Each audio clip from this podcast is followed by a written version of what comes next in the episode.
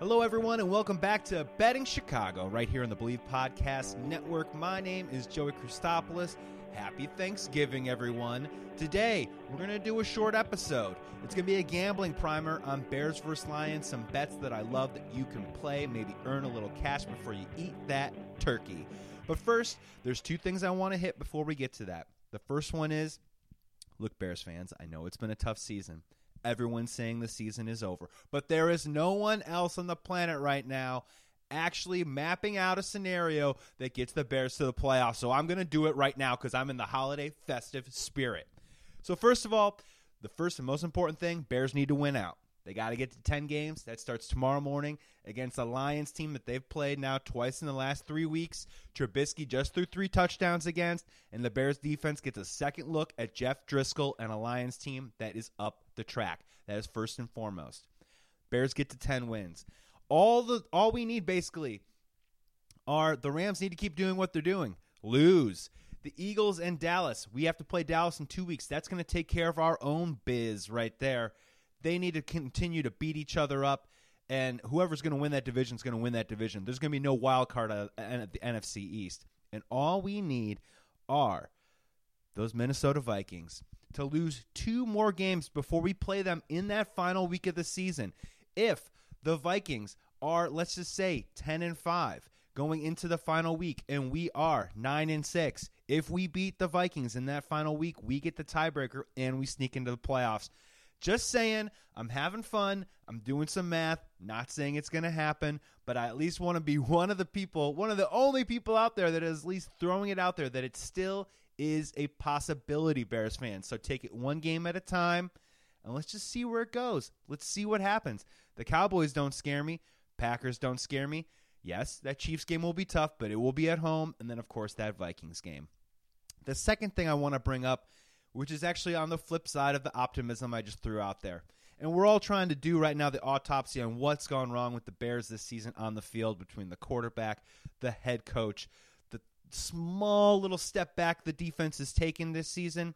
But here's another thing that I've noticed, and it is a pattern, and it's something that needs to get cleaned up immediately if the Bears are going to do anything next season. Too much off the field crap, guys. And it's small, and there hasn't been anything really big, but it's all sort of starting to build up just a little bit. The most recent one, Akiem Hicks on a Chicago radio station yesterday, blowing up, freaking out swearing that he would never come back on the radio station again, and now it is a story. An unnecessary story for a guy who's a fantastic football player, but he's on injured reserve. So let's take this back a little bit further, right? You've got your training camp and you've got the kicking competition. Nagy telling the media that they're pumping in, you know, loud music and crowds and silence and doing the Augusta treatment, making a big story out of nothing. We have that. Also, Tarik Cohen coming into training camp with some sort of dune buggy driving around at high rate speeds, becoming a distraction, Nagy telling him not to do it, him still doing it anyways, moving on from there. These are all small things, right? But they're all sort of starting to build up tiny, tiny, tiny bits at a time. The next one, and I can't remember the order, but obviously Eddie Piñeiro kicking the game winning field goal, and then all of a sudden, next thing you know, he's got endorsements, thinks he's hot shit. Uh, we think we've got a kicker for the next 10 or 15 years. That becomes a story. Right after that, Roquan Smith personal, no matter what happened. Hopefully, everything's okay with his family. But again, he had to miss a game. There was a report that came out that said that he wasn't acting right around the facility. He sent a very, very strange tweet out around that time, too, as well, that is dark. I do not recommend even checking it out or looking it up, but just know that it is a bit troubling for a young man who is a football player and you worry about head injuries all the time. So then that happened. And then after that, Piñeiro misses the kick against the Chargers. Afterwards, two days later, he tells reporters that it wasn't at the hash mark that he wanted. Turns into this whole thing. Didn't have communication with the coach. Off the field. Spin it forward two more weeks. Trubisky telling reporters that he wants the TVs turned off to shut out the silence. Again, becomes a national story. And now, this Akiem Hicks thing putting the Bears back in the headlines for the wrong reasons. Now, all these things in particular, I don't think are especially um, troubling or anything like that, but you start to see a pattern and it all starts to kind of build up a little bit. And it goes back to Matt Nagy saying, be you, be us, be who we are. Club dub, no matter what happens, we're winning, we're dancing, we've got that swag. Well, when that swag doesn't come with a little bit of discipline and then things start to go wrong and you start losing games, these are the types of things that you want to see.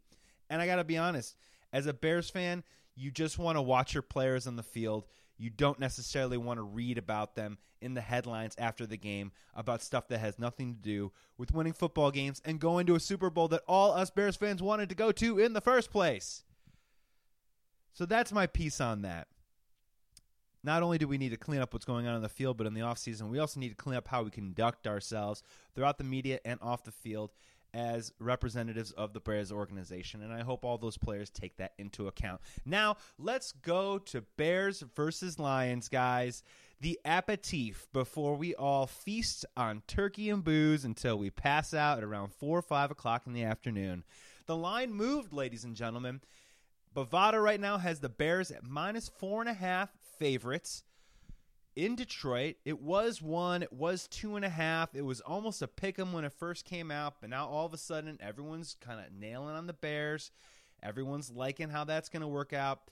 Now, in the past, we've talked a lot about over unders, first half scoring margins. I'm going to stay away from all that, to be honest with you, because the Bears in the first half are absolutely impossible to handicap as much as I want to say that this is going to be a great game for Trubisky and the offense, and they're finally going to rip it up, and in the first half they're going to look like a completely different team, I cannot tell you that with confidence, especially when we're talking about your hard-earned cash.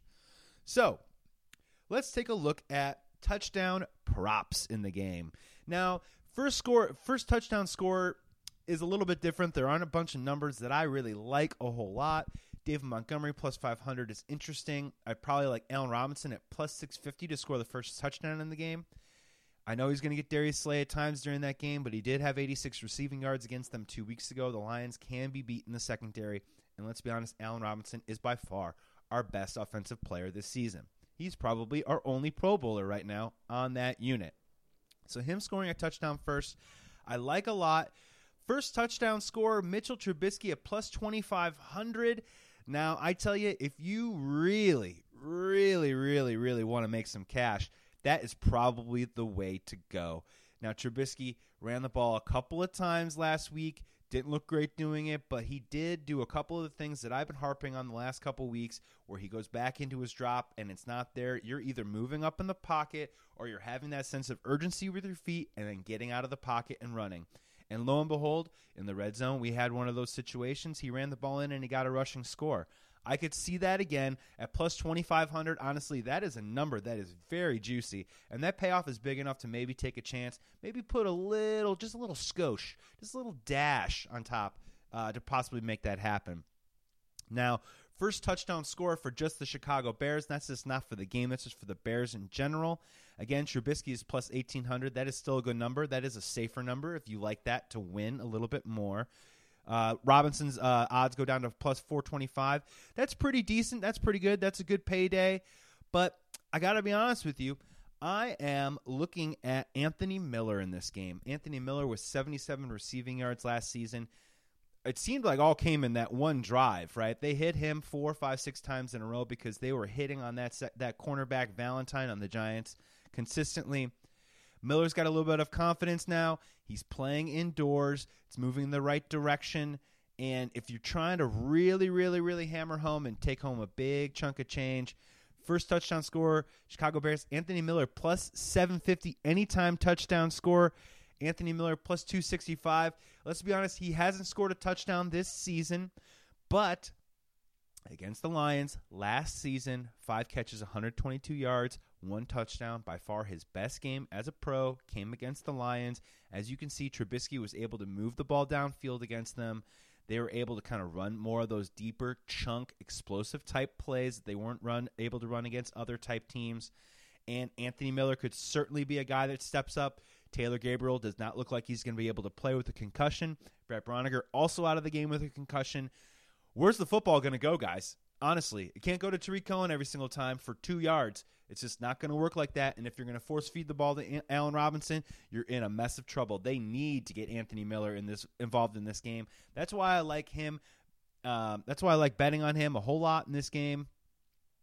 all of his numbers are pretty decent for first touchdown score, anytime touchdown score. If you are looking at the two, who's going to score two or more touchdowns, and you really want to get your beak wet, Allen Robinson at plus 800. It's a great time for that to happen for him. David Montgomery at plus 650. I just can't trust it. I really can't. And it's not for lack of David Montgomery being any good. It's just even when he does have success, Matt Nagy will not go back to him. When Montgomery has success, it almost opens up the window and enables Nagy to throw the ball more. You would think that is crazy, but it, that is exactly what happens. It's almost like, eh, we got that run play. We're good. I showed you it's successful. Now let's throw the ball 40 more times in a row. I like Montgomery a lot. I just don't like him in this game, and I wouldn't recommend I'm betting him. The guy that I'm looking at in this game is Anthony Miller. Again, let's go over it one more time. The bets that I like Allen Robinson plus 800 to score two or more touchdowns. Anthony Miller plus 2,000, two or more touchdowns. I mean, if you're feeling it, go for it. I don't really see it happening. I do like him getting in the end zone just once. I don't know about twice. And then anytime touchdown score, we got Anthony Miller plus 265. That's a good number. Mitch Trubisky rushing in for another score plus 700. You got to like those numbers, especially after what you saw last week. It could definitely happen again, especially in the red zone. If you don't have a tight end, if you can't get the ball to Allen Robinson consistently, Trubisky going there could definitely work out. First touchdown score for the Chicago Bears. I like Trubisky at plus 1800. Again, Allen Robinson still there at 425, but Anthony Miller plus 750. That's kind of what I'm looking at right now. It could be sneaky. They haven't targeted him a lot early on in the game. They could target him early in this one. It could definitely happen. First touchdown score of the game. Allen Robinson plus 650. Do still like that. Mitch Trubisky plus 2,500 or Anthony Miller plus 1,000. Those are the angles that I like. I wouldn't play the I wouldn't play the money lines. I wouldn't play the over unders on this one. I do like the Bears to win. Do the Bears cover? Ah, who knows? They're a five and six team just trying to get back to 500 at this point. I would actually concentrate my money on the individual players and the matchups that you like. And I like Allen Robinson, Anthony Miller, and Mitch Trubisky. That's going to do it. That was hot and quick. Just giving you what you need, some gambling angles. Happy Thanksgiving, you guys. Enjoy the day. I'm coming back on Friday and get ready because there's an awesome Cubs deep dive off-season podcast that I'm doing with my buddy Sean Graves. That's coming out in a couple of days. It's a long one, baby, so get ready. This was Betting Chicago right here in the Bleav Podcast Network. Thank you so much for joining me. This was hot and quick, and I enjoyed it. I'll see you next time. Have a great Turkey Day.